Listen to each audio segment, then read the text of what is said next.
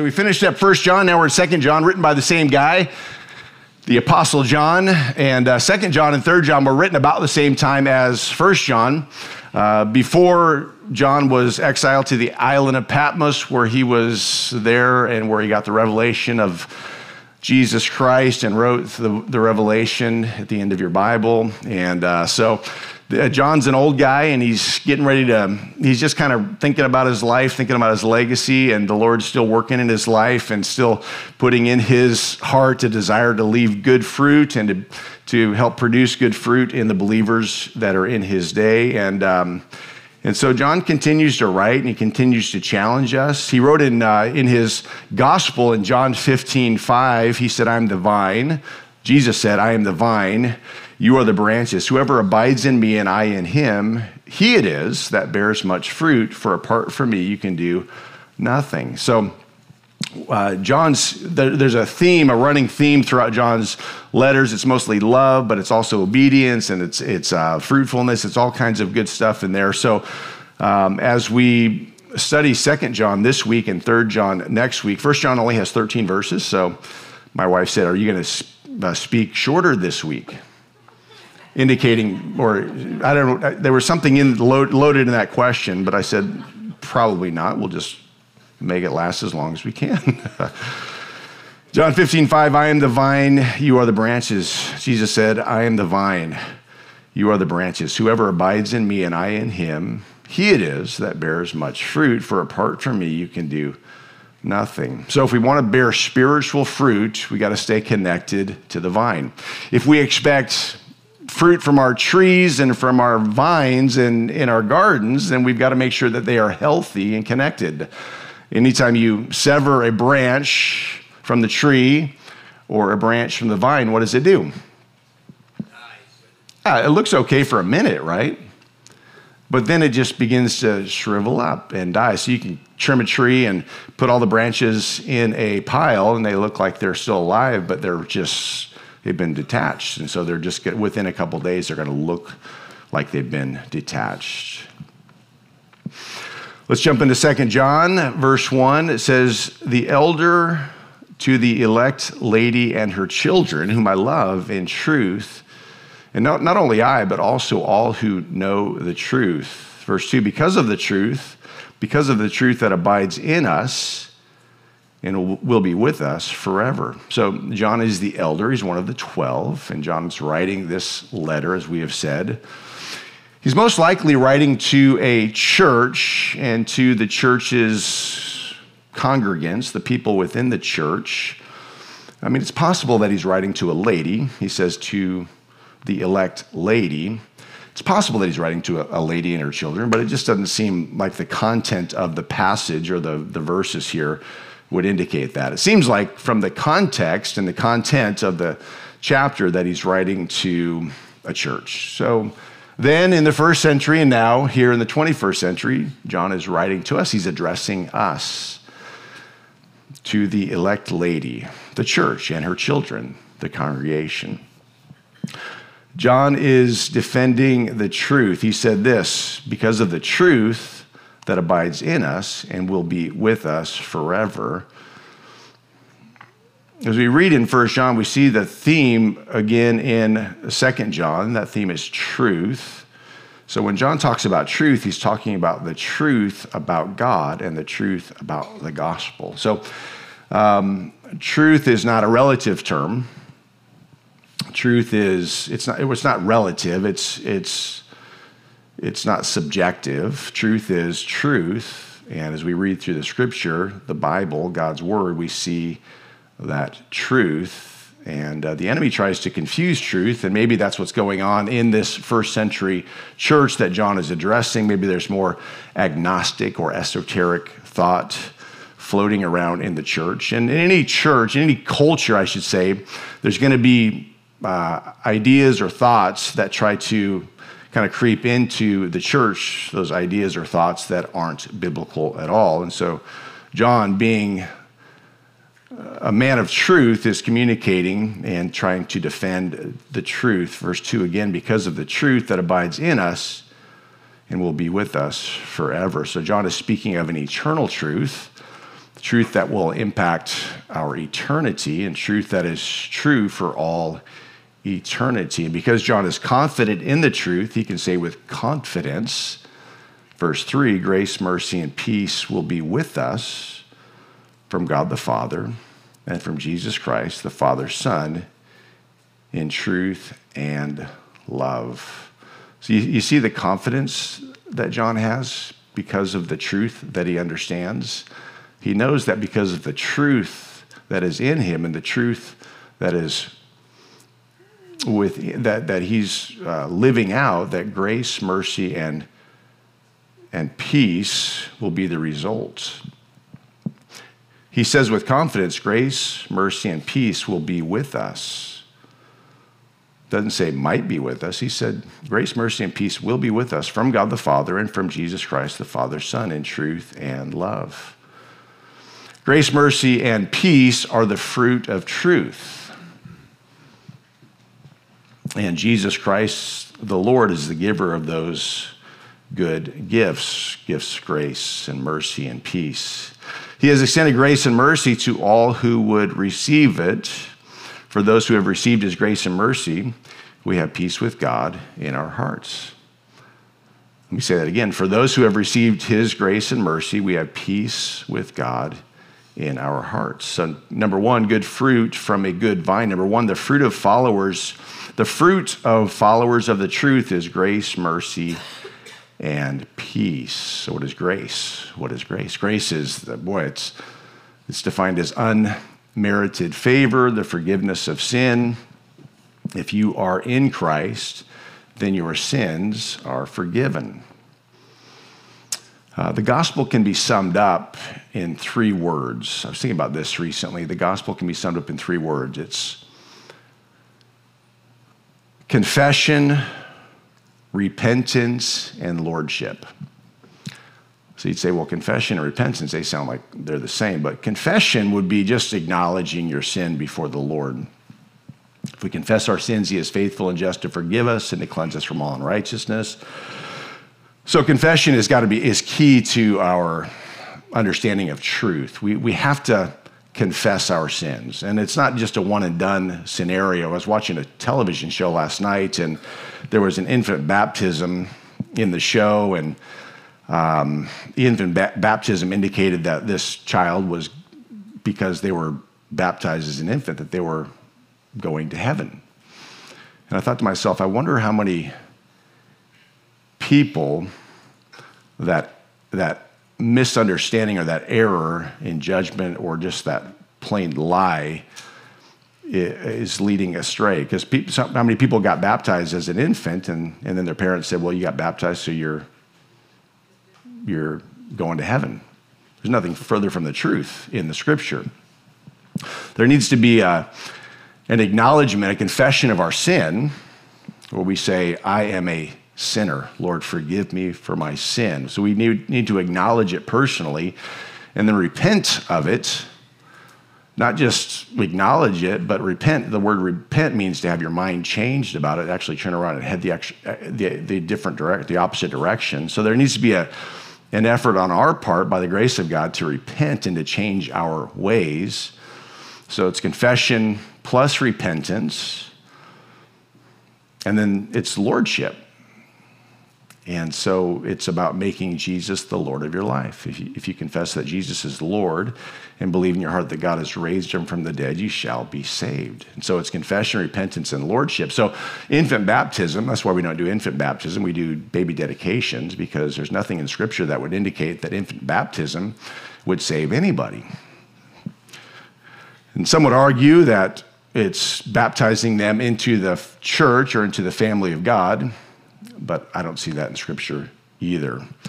So the gospel can be summed up in these three words confession, repentance, and lordship. So if you've confessed your sin, if you've repented of your sin, if you've made Jesus the Lord of your life, and all of those things are a regular thing, like, Lord, I confess that my heart's not right. Or I repent, Lord, I confess and repent that my heart's not right. Lord, I want my heart to be changed.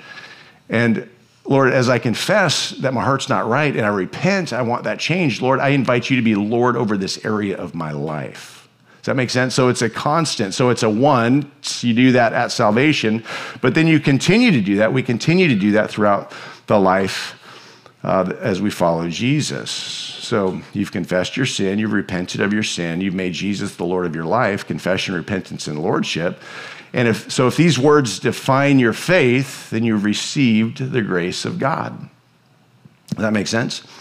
If so, it's the grace of God is given freely, but it's given to somebody who has confessed their sin, who's got a heart, a desire to change, and who has said, I'm making Jesus the Lord of my life. So I'm afraid that um, often within the church, it's we, we've made the gospel so so much different. We say, well, if you just confess one once, one and done, uh, and then we go and live your life um, any way you want in the Catholic Church. I don't know if they still do this, but they used to sell indulgences. I'm not picking on the Catholics today, but maybe I am. They would sell indulgences, and that's um, so. I guess for a certain amount of money, you could buy the right to go indulge yourself in sin. And again, that doesn't seem anywhere found in the scripture. Sounds like a cheap way to raise money. So, if these words define your faith, then you've received the grace of God and also the mercy of God. What's the mercy of God? It's defined kindness or goodwill towards the miserable and the afflicted, joined with a desire to help them. Isn't that interesting? Mercy. Sounds like God's relationship to us, right? Mercy, it's God's kindness it's God's goodwill toward us, the miserable who are lost in our sin and who are afflicted, to join with the desire to help them, God's desire to help us. Hebrews 4 15 and 16 says this For we do not have. We do not have a high priest who is unable to sympathize with our weaknesses, but one who, in every respect, has been tempted as we are, yet without sin. Let us then, with confidence, draw near to the throne of grace that we may receive mercy and find grace to help us in time of need. Grace, mercy, and peace. Peace between individuals is kind of the it's peace with God and peace with others. I just would ask you, because uh, it's an indication of kind of where you're at with your walk with the Lord. Do you have peace with God? Do you have peace with God? Jesus said in John 14, 27, Peace I leave with you, my peace I give to you. Not as the world gives, do I give to you. Let not your hearts be troubled, neither let them be afraid. So, the fruit of followers of the truth of the Lord Jesus Christ, grace, mercy, and peace. So it, that's you, you, you will see that throughout the Old and the New Testament. That's a common theme because it's God's theme that He's communicating to us throughout the Scripture. Good fruit from a good vine. Number one, the fruit of followers of the truth is grace, mercy, and peace. Number true, number two, the fruit of followers of the truth is love. And again, this is part of John's theme. John was called the beloved disciple. And in all of his writings, he's talking about our, responsibility, our, our responsibility to love. He's talking about God's love for us, but also our responsibility to love God and to love others. So John continues in verse 4 of Second John. He said, I rejoice greatly to find some of your children walking in the truth so he's happy about that, just as we were commanded by the Father. And now I ask you, dear lady, I ask you, church, not as though I were writing to you a new commandment, but the one we have had from the beginning, that we love one another. I, um, I'm at odds with a guy in my life right now, and um, I don't know why even, but I saw this guy yesterday, and I'm like, hey, I don't know what I did. I must have done something, but I, I just want to apologize. I want to be your friend. And uh, this person looked at me and said, I don't, I don't have time for you right now. And I thought, wow, I don't know what it's going to take to break through with this person, but I know that it's my responsibility to continue to try to love this person. If love is not the fruit of my faith, there's something wrong with my faith. As I examine my own life, I realize that if love is not part of my faith or the fruit of my faith, and there's something wrong with my faith. Or maybe I just need a nap, depending on the day. Or maybe my heart is just not right with God in some arenas, in some areas. And so, whenever I'm struggling to love someone, and we'll kind of define loving doesn't mean agreeing with everybody or the person that you're even trying to love. Love, love has nothing to do with agreeing with that person. Love have, has everything to do with what God, it's, it's what God has called us to do in this earth. And so, if love is not the fruit of my faith, there's something wrong with my faith. And so, I have to continue to go back to the mirror and say, God, what is wrong with my faith that I'm not able to love this person? Where's my heart out of sync with yours? Because I'm struggling to love this person. And uh, if I don't know about for you, but for me, a lack of love results in a critical spirit um, so I know that when I'm being critical, I need to examine my own life. I need to look in the mirror and get the log out of my own eye before I try to get the speck out of my brother's eye. So there's indicators in my life. Um, probably the biggest thing is just critical spirit. Uh, that's kind of surfaces in my life. And, and, and honestly, too, sometimes it's just a lack of understanding of the grace of God.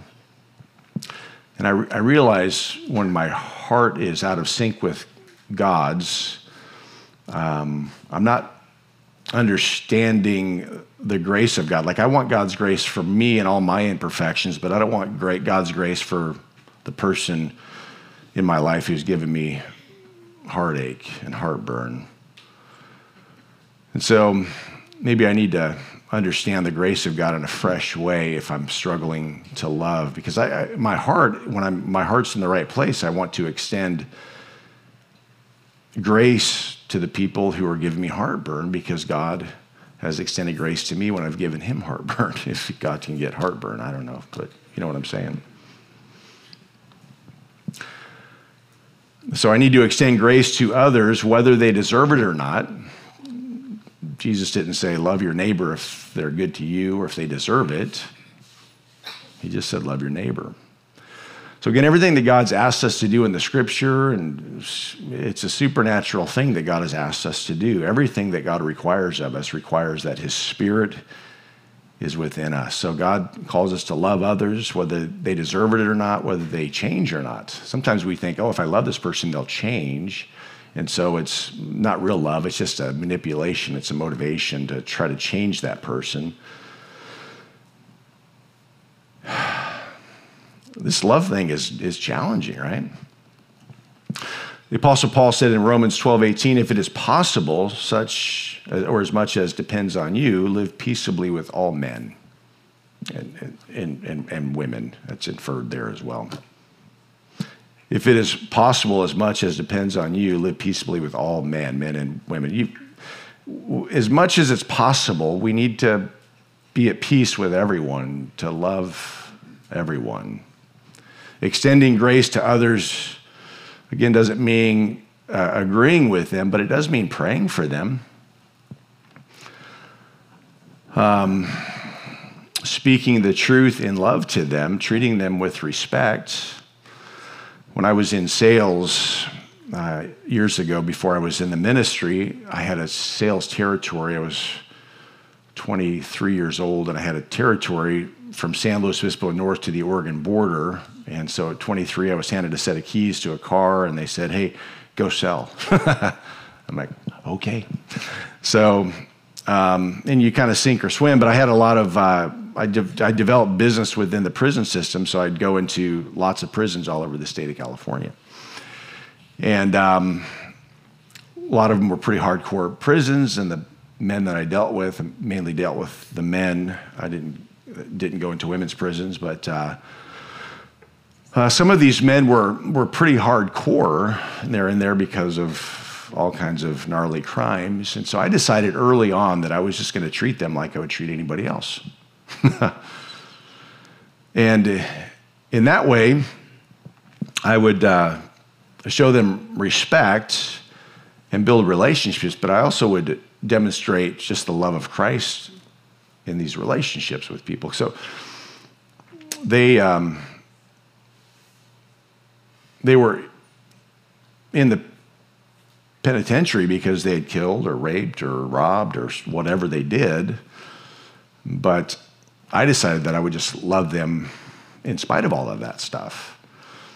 And part of it was self preservation because if you if you go into a place like that and you pretend like you're better than they are, they'll kill you. they'll just kill you, right? They're in there, a lot of them for life anyway, so whether they smile at you or shank you, they don't care. And so I found that because of self-preservation, but ultimately because I just I really wanted to point these people to Jesus and just show them some some love and respect. The scripture says, while we were yet sinners, Christ died for us. So God's asking us to do what he did to love those who are a wreck because we're all in the same camp apart from God's grace and at work in our lives. We, we, you know, we, we live in a culture that's, that's increasingly divided. Uh, June is Pride Month all over the world. I guess just maybe in our nation. I don't know.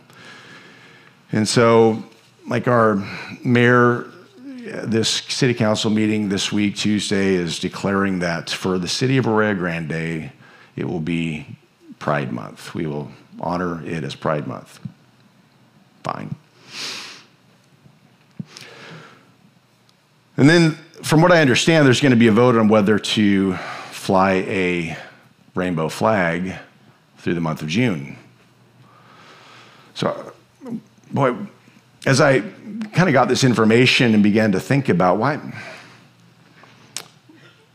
how, what's our Christian response to this whole cultural dynamic? And it's something that we all need to be thinking about. What is our Christian response? Because our fleshly response is maybe, uh, maybe you agree with it, so you're like, hey. Maybe you disagree with it, so you're like, eh. What is God, what is your response? What is your biblical response to something like this? And so I just thought, well, there's lots of months. I mean, we just came out of May, which was Asian Pacific American Heritage Month. All right. But there's no promote, there's no nothing that's no, no group that's trying to promote a flag, flying the flag of Asia Pacific American Heritage Month. It's just not happening. In, in February, it's Black History Month. In March, it's National Women's History Month and Irish American Heritage Month. In April, it's National Arab American Heritage Month. Again, May, Asia Pacific American Heritage Month. June, Gay and Lesbian Pride Month. Oh, also in May, uh, Jewish American Heritage Month. You're here. in, also in June, uh, Caribbean American Heritage Month. In August, it's Diversity Awareness Month. In September, it's Hispanic Heritage Month. In October, it's Disability Employment Awareness Month. In November, it's American Indian and Alaska Native Heritage Month. Oh, October also, it's Filipino American History Month. So July is open.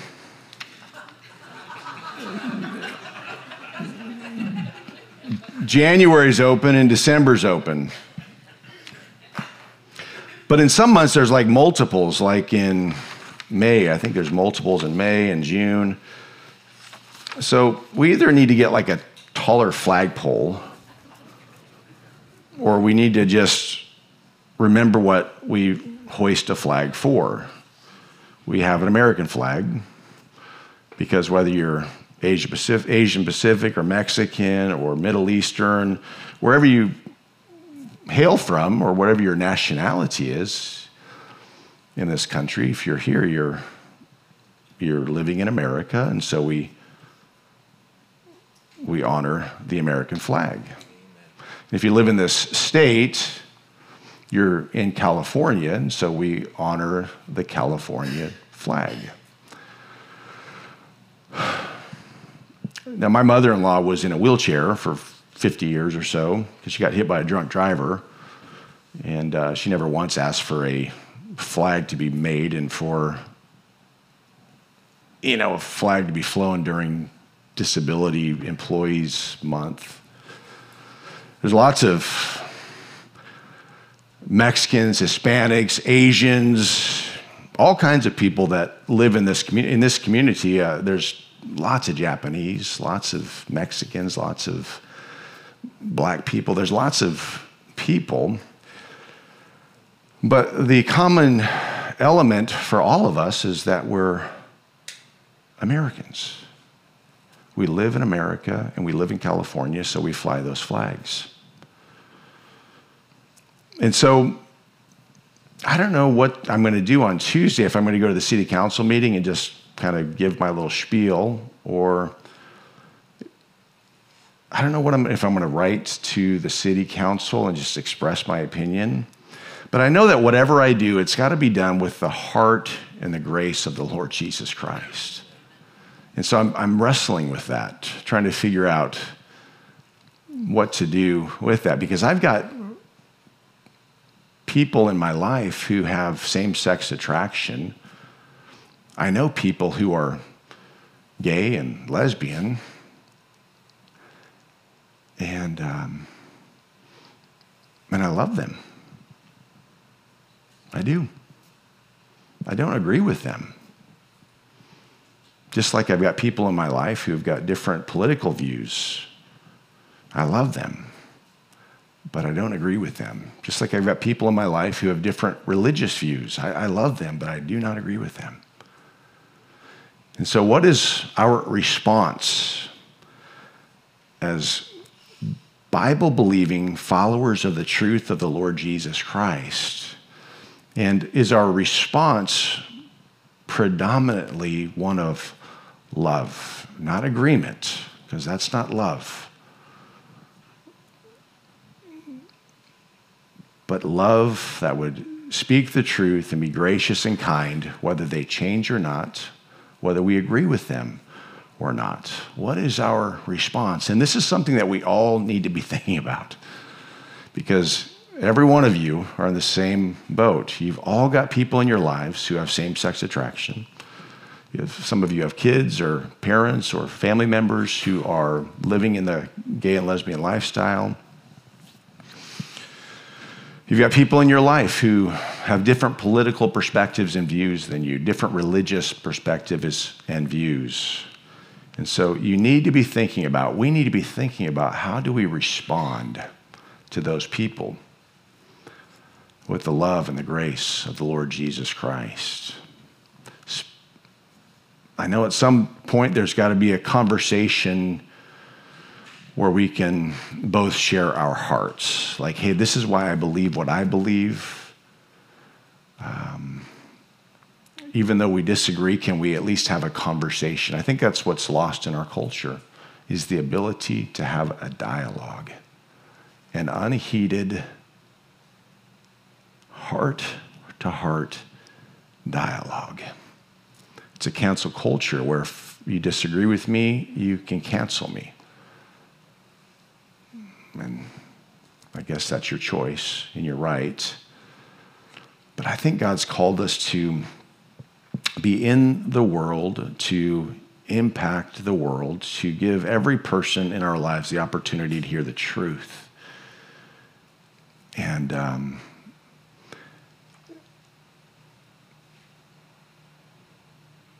yielding or buckling or compromising our own convictions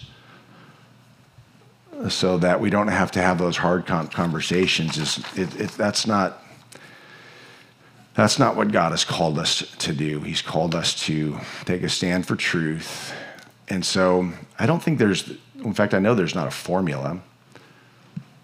It's not a formula that says do A, B, and C, one, two, and three, and you will have a successful dialogue with someone who disagrees with you.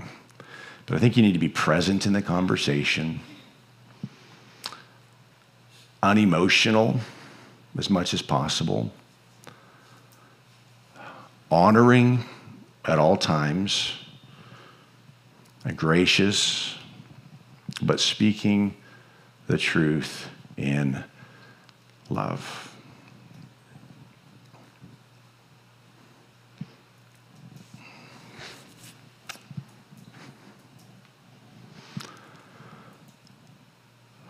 Love, it's a tough topic, right? Verse 6. And this is love, that we walk according to his commandments. And this is the commandment, just as you have heard from the beginning, so that you should walk in it. This is the commandment that we love God and we love others. Mark 12. Jesus was asked, Which commandment is the most important of all? And so these were his religious and even political enemies who were trying to trap him. Jesus answered, The most important is this Hear, O Israel, the Lord our God, the Lord is one. And you shall love the Lord your God with all your heart, and with all your soul, and with all your mind, and with all of your strength. The second is this you shall love your neighbor as yourself. There is no other commandment greater than these. So, how's your love for God? I think as we address that question, how is my love for God? Am I loving God with every part of my being? Because I know that when I'm doing well in that arena, I'm able to love others the same way. I'm less Um, reactive, less emotional. Not, not, that emotion is a bad thing, but it can get us stirred up in an unhealthy way. And this is true between husbands and wives, too. Let me just say that. I don't know why I'm thinking about that, but you will, if you approach your relationships with too much emotion, there's too much, too much emotion riding, you will, you'll never you'll never get to a, a healthy um, compromise, for lack of a better term. So you got to stand on the truth, be filled with the Holy Spirit, and then just be present in the conversation, and then just talk honestly about about what you believe and why you believe it. So, how's your love for God? And as you answer that question, you'll be able, be able to answer the question how's your love for others? So, then I'll ask you this question How do you need to love God better? And how do you need to love others better? Because good fruit from a good vine, the fruit of followers of the truth, is love. We cannot escape that. It's grace, mercy, and peace, and it is love. And then number three, the fruit of followers of the truth is steadfastness. Some of us just want to quit because it's just too much work in this culture to be a Christian. We're like, I just want to blend in. There's always been, I would imagine in Noah's day when the prophet Noah is saying, hey, there's, because of the judgment of God, there's going to be a, a flood sent to the earth. And people are laughing and scoffing at him because there had never been rain before. I'm sure that Noah was just wanting to quit because uh, he's building this boat where there's never been rain. Why? Because he's walking by faith and not by sight. I'm sure that when the early church leaders were arrested and imprisoned and beaten, I'm sure at some point in their flesh they said, Man, I, maybe if I just acquiesce, maybe if I just go along. But the fruit of followers of the truth is steadfastness. Followers of the truth, they don't give up. We just don't give up. We keep following the truth. We fight through the confusion by coming back to the Word of God. We resist being distracted by coming back to the Word of God. We remind ourselves of the truth of what it means to be a follower of the Lord Jesus Christ, that I must love the Lord my God with all my heart, soul, mind, and strength, and I must love others as myself. John said in 2 John 7 For many deceivers have gone out into the world, those who do not confess the coming of Jesus Christ in the flesh. And such a one is the deceiver and the Antichrist. So, as John talks about the Antichrist, there have actually been many Antichrists throughout Scripture, throughout history, but there will be one final Antichrist at the end. One final Antichrist, a ruler who will rule over the whole world. There will be a one world government where this Antichrist will rule over the whole world. You think things are bad now? Things will get really bad. Klaus Schwab and the World Economic Forum are working to bring about this plan even now for 50 years. The Apostle John describes this Antichrist in, Revelation chapter 13. He describes this ruler of a vast empire as having power and great authority given to him by Satan himself. We're going to start talking, we're going to jump into Revelations here in a few weeks, but just as a little teaser, it says here in Revelation 13, 1 and 2, and I saw a beast rising out of the sea with 10 horns and seven heads, and we'll, we'll unpack all of this imagery when we get to it, with 10 diadems on its horns and blasphemous names on its heads and the beast that I saw was like a leopard. Its feet were like a bear's, and its mouth was like a lion's mouth. And to it, the dragon gave his power and his throne and great authority. So the beast is the Antichrist. He's a man, and the dragon is the devil himself, Satan himself, who gives authority to the Antichrist.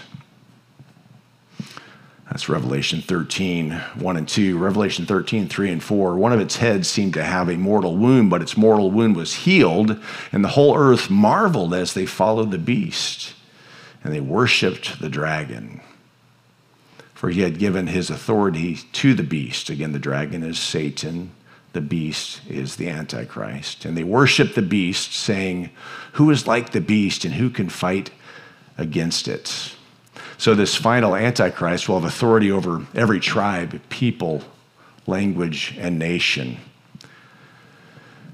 This person will be the leader of a one world government that is recognized as sovereign over all the governments, all, all, the, all the governments of the earth, and throughout the church age. Other antichrists have been paving the way, and the world will worship this antichrist. Every Antichrist up to this point has been working to destroy God's work in the earth. The final Antichrist will do the same. He will work to destroy God's work in the earth. He will deceive the nations, and he will be judged by God and cast into hell ultimately. So there's plenty of distractions in the earth now. There always have been, and there always will be until God wraps everything up. And so in the first century and in here in the now in, in the here and now, John warns, verse 8, watch yourselves so that you may not lose what we have worked for, but may win a full reward. Watch yourselves. The fruit of followers of the truth is steadfastness in spite of what comes. You will never be steadfast. I will never be steadfast. We, we will never be steadfast unless we're sticking to God's truth in His Word, unless we're staying in church, in fellowship with like minded people, unless we're about our Father's business. As soon as we get distracted from the Word, get distracted from church, and wander from truth, we lose our ability to be steadfast. So we wrap up verse 9 everyone who goes on ahead and does not abide in the teachings of Christ does not have God. Whoever abides in the teachings has both the Father and the Son. So going back to John 15, Jesus said, He who abides in me will bear much fruit. Verse 10 If anyone comes to you and does not bring this teaching, do not receive him into your house or give him any greeting. So if anybody comes to you and doesn't agree with the scripture, the doctrine of the scripture, do not receive him into your house or give him any greeting. For whoever greets him takes part in his wicked works. Though I have much to write to you, I'd rather not use paper and ink, he said in verse 12. Instead, I hope to come to you and talk face to face so that our joy may be complete. The children of your elect sister greet you. Hmm. How's your fruit? How's your fruit? When I go into my garden and I see bad fruit on a tree, I wonder the condition of that tree. How's the condition of your heart, your relationship with God? Are you following the truth? Is good fruit flowing from your life, being produced in your life the fruit of grace, mercy, and peace, the fruit of love, the fruit of steadfastness. I have a feeling that this fruit of steadfastness, well, that's going to be greatly tested as the days and weeks and months hit us. Let's go ahead and come forward, worship team. Go ahead and stand up. Lord, these are sober times, and uh, we need your grace. We need your help. We pray for your grace and for your help. It's been a bit of a sober message, Lord, but I pray that the truth of your word has sunk in and that we would have that fruit, grace, mercy, peace, love, and steadfastness, Lord. That our lives would be change, that we would know how to live in this culture that is so contrary to your word and contrary to your ways. Show us how to live properly, we pray. In Jesus' name, amen. Let's worship.